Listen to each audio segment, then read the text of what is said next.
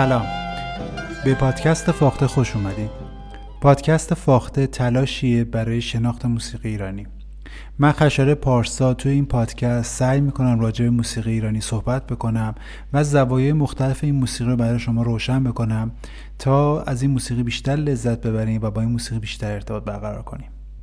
در دو قسمت گذشته پادکست فاخته راجع به یکی از مقام ها و یکی از دستگاه مهم موسیقی ایرانی صحبت کردیم. دستگاه شور و مقام شور. توضیح دادیم که دستگاه در واقع چیدمان چند مقام در کنار همدیگه هستند نوازنده از مقام مادر یا سردستگاه شروع می‌کنه وارد مقام های دیگه میشه و در نهایت فرود می‌کنه تو مقام مادر. برای اینکه بتونه این مبحث رو اجرایی بکنه یعنی این چیدمان مقام ها رو به صورت اجرایی در بیاره از گونه های مختلفی برای آهنگسازی هم استفاده می‌کنه. مثل پیش درآمد مثل چهار مزراب مثل تصنیف و مثل رنگ. با قرار گرفتن این گونه های اجرایی در کنار همدیگه در داخل یک دستگاه در واقع یک فرم بزرگی ساخته میشه که این فرم فرم اجرایی موسیقی ایرانی هست. یعنی فرمی که با یه پیش درآمد شروع میشه مقام اصلی معرفی میشه اگر لازم باشه و اون مقام طولانی بشه درونش چهار مزراب اجرا میشه. وارد مقام بعدی میشیم اگر لازم باشه باز درونش چهار مزراب اجرا میشه. و همینطور به آخر اجرا که نزدیک میشیم با اجرای یک تصنیف و بعد یک رنگ حسن ختام این برنامه میشه. در واقع در انتها فرود می‌کنیم به مقام اصلی مقام مادر و یک رنگ هم در انتها اجرا میشه و حسن ختام برنامه موسیقی ایرانی میشه. در قسمت های قبلی پادکست فاخته دستگاه شور رو توضیح دادم و مقام هایی که تو این دستگاه اجرا میشه رو معرفی کردم و با ساز براتون زدم. تلاش من اینه که با شناخت این مقام ها کمک بکنم تا شما از این موسیقی بیشتر لذت ببرید و گوشتون عادت کنه تا این فواصل رو بهتر تشخیص بدین. در قسمت قبلی پادکست فاخته یکی از آلبوم هایی که در اون دستگاه شور بسیار خوب اجرا شد و فرم و گونه اجرایی پیدا کرده بود و براتون توضیح دادم و آنالیز کردم تا این مفهوم براتون بیشتر جا بیفته. اما در این قسمت می‌خوام به یک مجموعه دیگه بپردازم آواز یا دستگاه ابوعطا اول در مورد این مقوله آواز صحبت بکنم. ما هفت تا مجموعه بزرگ داریم که بهش دستگاه میگیم و پنج تا مجموعه کوچیکتر داریم که بهش آواز میگن. این اصطلاح آواز از یک تاریخی وارد موسیقی ما شده با این معنی که فکر می‌کنم اولین بار به صورت رسمی در واقع در ردیف استاد محمود کریمی با این عنوان بیان شده. سال 56 که این ردیف چاپ شد از این واژه به عنوان در واقع مجموعه های کوچکی که مانند دستگاه هستن برای معرفی پنج تا مجموعه کوچکتر در موسیقی ایرانی از اصطلاح آواز استفاده می‌کنن. البته قبلتر هم این اتفاق افتاده ولی به صورت رسمی در واقع به صورت چاپ شده فکر می‌کنم تو ردیف های استاد کریمی اتفاق میافته. اما برای معرفی موسیقی ایرانی بهتره که ما در واقع همه این مجموعه یعنی هر دوازده تا مجموعه رو به عنوان دستگاه بشناسیم. شاید راحت تر باشه. در واقع ما هفت تا مجموعه بزرگتر داریم و پنج تا مجموعه کوچیکتر. این پنج تا مجموعه کوچیکتر از دل دو تا از اون مجموعه بزرگ جدا شدن. یعنی ما یک دستگاه شور داریم که قبلا ابو عطا بیایت ترک افشاری و دشتی زیر مجموعه های همین دستگاه شور بودن. یعنی جزء مقام هایی بودن که داخل دستگاه شور اجرا می شدن مثل الان که کرده بیات همچنان داخل دستگاه شور اجرا میشه. اما به تدریج این مجموعه ها از دستگاه شور جدا شدن و خودشون مستقل اجرا شدن. زمانی که اینا به صورت مستقل اجرا شدن بهشون اصطلاح آواز رو گفتن. البته تو بعضی از ردیفان بهشون نغمه گفتن. ولی واژه آواز رایجتره و بیشتر استفاده میشه. بهتره که به جای واژه آواز در حال حاضر به از واژه همون دستگاه استفاده بکنیم. شاید باعث بشه که هنرجوها کمتر گیج بشن و کمتر در واقع ذهنشون مشغول بشه. ما مجموعا دوازده تا مجموعه بزرگ در موسیقی ایرانی داریم. هفت تا از این مجموعه ها بزرگتر هستن و پنج تا از این مجموعه ها کوچکتر هستن. اما ساختار اجرایی هر دوازده تا به یه شکل هستش. اینکه میگیم این مجموعه ها کوچکتر هستن به این معنیه که مقام های کمتری داخل این مجموعه ها استفاده میشه. داخل ابوعتا افشاری دشتی اصفهان بیات ترک مقام های کمتری اجرا میشه به نسبت شور سگاه چهارگاه ماهور همایون نوا و راستپنجگاه برای همین به اونها در واقع مجموعه کوچیکتر میگیم یا به قول قدما بهشون آواز میگن. من توی این مجموعه سعی می‌کنم از همون واژه دستگاه استفاده بکنم. در واقع دستگاهی که امروز می‌خوام راجبش صحبت بکنم ابوعتا هست که قبلا جز زیر مجموعه های دستگاه شور بوده و همچنان هم موقع اجرا فرودش بسیار به شور نزدیکه و خاتمش همون خاتمه شور هستش. مقام اصلی ابو که همون مقام مادر هست و به عنوان درآمد در دستگاه ابو اجرا میشه از دو دانگ تشکیل شده. دانگ اول مانند دانگ شوره سول لاکرون سی بمول دو. یعنی مجنب مجنب تنینی. و دانگ دوم که از دو تشکیل میشه میشه تنینی بقیه تنینی. دو ره می بمول فا. توضیح داده بودم که در موسیقی ایرانی به فاصله یک پرده تنینی میگیم به فاصله نیم پرده بقیه و به فاصله سه چهارم پرده مجنب میگیم. این دوتا دانگ در واقع بستر صوتی درآمد ابوعتا رو می‌سازن یا مقام اصلی ابوعتا رو. نوت های لاکورون و نوت دو یعنی درجه دوم و درجه چهارم نقش شاهد رو دارن. یعنی نوت های اصلی ما هستن که بیشتر تکرار میشن. و در این حال نوت هایی هستن که نقش آغاز رو هم یه وقتایی دارن. یعنی شروع هم با اینها هستش. نوت لاکورون نقش ایست رو هم داره. یعنی جمله های ما بر روی لاکورون تموم میشه. پس محور اصلی دستگاه یا آواز ابوعتا لاکورون و دو هست. و نوت سول نقش خاتمه رو داره. نوت سول در واقع همون نوت خاتمه دستگاه شور هست. یعنی شما وقتی دارین شور سول اجرا می‌کنین ابوعتایتون میشه ابوعتای لاکورون دو و نوت خاتمش میشه همون سول اما شاهد ما شده نوت لاکورون و دو. تفاوت اصلی بستر صوتی اباعتا با بستر صوتی شور در واقع در دانگ دومه دانگی که توی شور هم بود مجنب مجرب تنینی و توی اباعتا شده تنینی بقیه تنینی یعنی شده پرده نیم پرده پرده. حالا یک بار با همین دانگ رو گوش می‌کنیم. دانگ اول سول لا کرون سی بمول دو.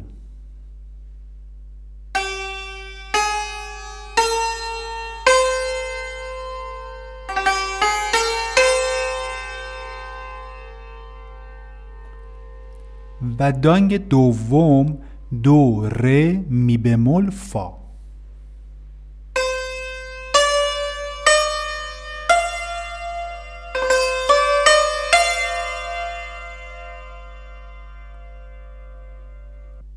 نوت دو در محور این دو دانگ جز نوت اصلی این مقام هست که نقش شاهد و گاهی وقتا آغاز رو داره و نوت لاکورون که نوت دوم دانگ اول هست اون هم نقش شبیه نقش نوت دوه. به اضافه اینکه نوت لاکرون گاهی وقتا نقش ایستو هم داره یعنی جمله ها بر روی لاکرون تموم میشن. یعنی قبل از اینکه روی سل بریم که نقش خاتمه رو داره از نوت لاکرون استفاده میشه. یه بار دیگه به این دو دانگ پشت سر هم دیگه گوش کنید.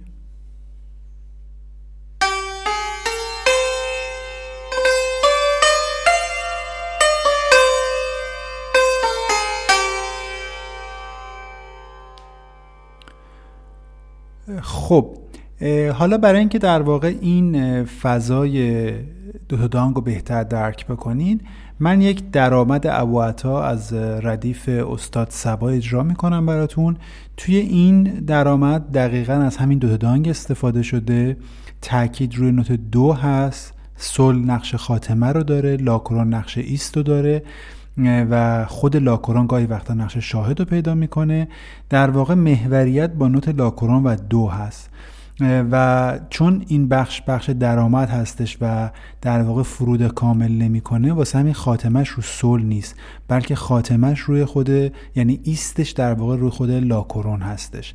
پس من یک بار دیگه این دانگ رو پشت سر دیگه اجرا می‌کنم و درآمد ابوعطا از ردیف و سبا رو پشت سرش براتون اجرا می‌کنم.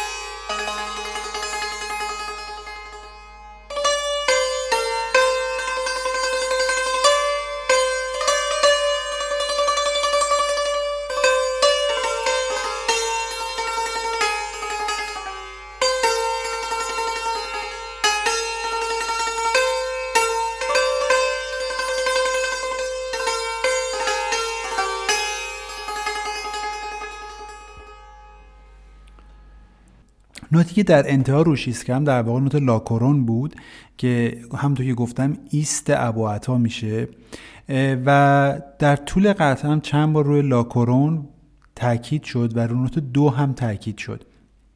برای همین میگیم محور اصلی در واقع لاکورون دو هست. بیشتر از دانگ اول استفاده شد یعنی دانگی که سول لا کرون سی بمول دو محسوب میشه و از دانگ دوم دو ر می بمول فا کمتر استفاده شد. نوت ر استفاده شد و این نوت می و نوت فا در واقع توی این فضای درآمد استفاده نشد. البته که جزو در واقع ساختار اباعتا هست و اگر این درآمد رو بخواد بیشتر ادامه بده و گسترش بده حتما از اون نوت هم استفاده میشه. این در واقع برای شروع هست و توی شروع در واقع دانگ اول توی اباعتا فعالتره نسبت به دانگ دوم. در فضای درآمد گوشه های مختلفی توی اباعتا اجرا میشه مثلا مثل سیخی. ولی تمام این گوشه ها ساختارشون در واقع ساختار مدالشون همین ساختاری که خدمتون عرض کردم. چیزی که متفاوت میشه الگوی لحنی و ملودی مدلشون هستش که باعث میشه اسمشون عوض بشه و ما به نام یه گوشه دیگه بشناسیم. مثل این میمونه که من از این چند تا نوتی که معرفی کردم استفاده بکنم و به یه شکل دیگه آهنگسازی بکنم. همچنان اباعتا محسوب میشه چون تاکیدم بر روی لاکورون و دو هست و از همون فواصل دارم استفاده می‌کنم. ولی چون نوع آهنگسازیم عوض میشه و ملودی پردازیم عوض میشه در واقع اسم اون قطعه هم تغییر می‌کنه. گوشه های مختلفی در ردیف هم هست به همین شکله. خیلی از این گوشه ها در واقع مقامشون تغییر نمی‌کنه. نوع آهنگسازیشون عوض شده و الگوی لحنیشون تغییر کرده. برای همین به عنوان یک اسم دیگه توی ردیف قرار گرفتن. مقام بعدی که توی ابوعطا بسیار معروف هست و بسیار شاخصه و اجرا میشه مقام حجاز هست. همطور که گفتم ابوعطا قبلا زیر مجموعه شور بوده و وسعتش کمتره. برای همین تعداد مقامهاش کمتره. ما تو ابوعطا دو تا مقام شاخص داریم. یکیش همین مقام ابوعطا بود که شنیدین و بعدی مقام حجازه مقام حجاز در واقع دانگهاش همون دانگ های ابوعطاست یعنی سول لا کرون سی بمول دو دانگ اولشه و دو ر می بمول فا دانگ دومشه. اما تغییری که کرده اینه که ر نقش شاهد رو داره. یعنی در واقع توی حجاز نوت ری ما نقش شاهد داره و ری میشه محور نه دو. برای همین حجاز بسیار شباهت داره به یکی از مقام های معروفی که در آینده باش آشنا میشیم به نام دشتی که به موقعش در موردش صحبت می‌کنیم و در مورد تفاوت های دشتی و حجاز همون موقع صحبت می‌کنیم. حجاز پس بستر صوتیش همون بستر صوتی اباعتا هست ولی تاکیدش به روی ر رفته و دیگه روی دو نیست. در واقع پنج تا نوت هست که توی حجاز خیلی اهمیت داره. سول لا کرون سی بمول دو ره یعنی در واقع یک پنج نوتی مهم هست که این بستر پنج نوتی خیلی تو ساخت حجاز تأثیر گذاره پس نوت های اصلی حجاز مانند ابوعطاس ولی چون تاکید ما عوض میشه شخصیت مقامی ما تغییر می‌کنه. چون میم روی ر تاکید می‌کنیم و دیگه روی لاکرون و دو تاکید نمی‌کنیم مقام جدیدی می‌سازیم که به این مقام میگیم حجاز. حالا برای اینکه با این مقام آشنا بشیم من بخشی از حجاز در واقع ردیف استاد سبا رو براتون اجرا می‌کنم. قبلش دوباره اون تو دانگ رو اجرا می‌کنم و نوت ر رو تاکید می‌کنم روش و بعد گوشه رو اجرا می‌کنم که بهتر درک کنیم.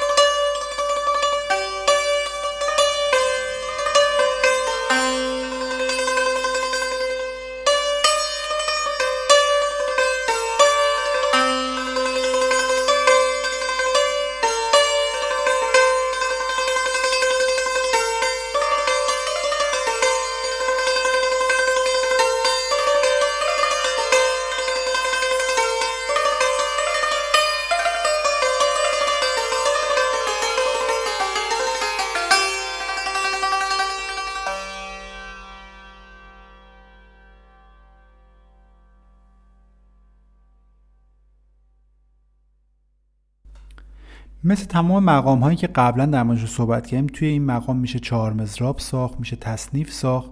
برای اینکه بهتر درک کنیم من می‌تونم یک مثال خوب براتون بزنم. یک تصنیف بسیار معروف ما داریم از استاد درویش خان با شعر زیبای ملک و شاعرا بهار.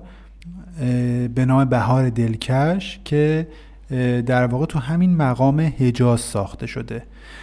و در اصل توی خود ابوعطا نیست. تو خود مقام حجاز ساخته شده.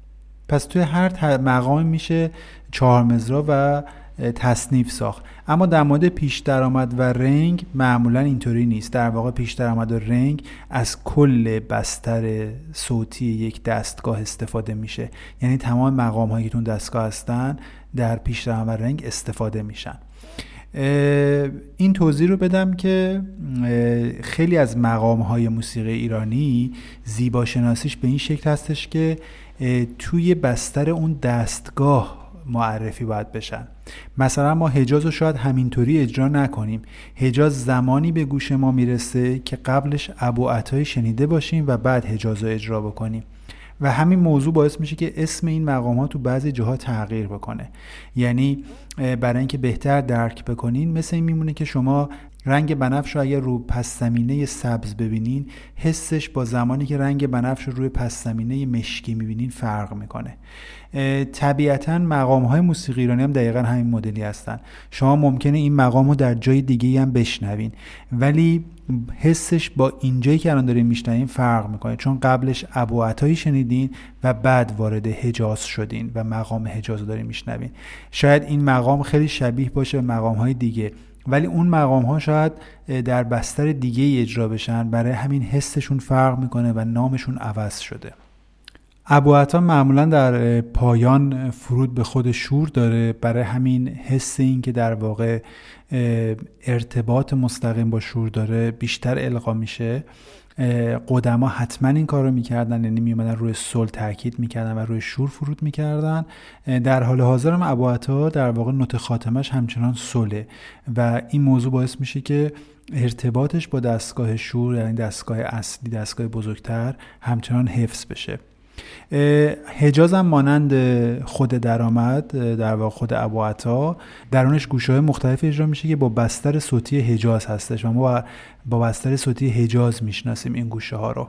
انتهای ابو هم در واقع با یک گوشه معروفی اجرا میشه به نام چهار باغ یا چهار پاره که در واقع از یک دور ریتمیکی تبعیت می‌کنه که شبیه در واقع دو بیتی چهار تا مصرعه و وزن شعریش هم متفائلون متفائلونه به خاطر همینم بهش چهار پاره میگن چون معمولا چهار تا متفائلون داره.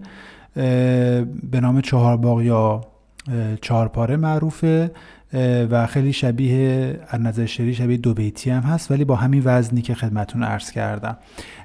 و این چهار پاره در واقع تو همون بستر صوتی حجاز اجرا میشه. یعنی تاکیدش بیشتر رو ره هستش و خاتمش سوله در پایان من چهار باغ ردیف استاد سوار هم اجرا می‌کنم که توی در واقع حجاز هستش و از همین وزن شری تبعیت می‌کنه و در انتها بر روی سل تموم میشه.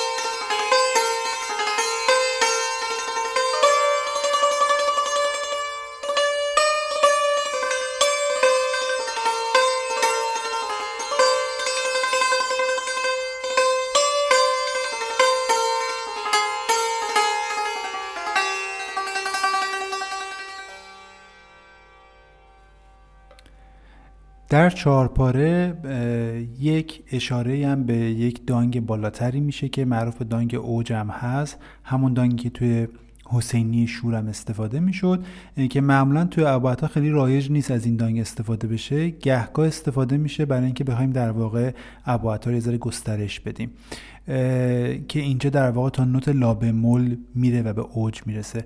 معمولا وقتی به این نوت این لابه مول می‌رسه معروف به اوج هستش توی دستگاه شور. از این دانگ هم اینجا استفاده میشه. ولی تو خود اباتا معمولا این اتفاق نمیفته و خیلی کم پیش میاد که توی اجرا ما تا این دانگ پیش بریم. فقط الان توی گوشه چهارباره استاد سبا از این دانگ استفاده کرده از اینکه پادکست فاخته رو دنبال می‌کنین و این پادکست رو به دوستان معرفی می‌کنین خیلی ازتون ممنونم. پیام های شما به من می‌رسه و خیلی خوشحال میشم که مورد توجهتون قرار گرفته این پادکست. خیلی ممنون که سوالای خودتون رو مطرح می‌کنید و راجع به جزئیات صحبت می‌کنید. امیدوار هستم که بتونم در واقع تمام نیازهایی که مخاطبین این پادکست دارن و برآورده کنم و حس خوبی رو ایجاد بکنم از شنیدن موسیقی ایرانی. توی فصل اول پادکست فاخته قراره که ما راجع به این مقام ها بیشتر صحبت بکنیم و این دستگاه رو معرفی بکنیم.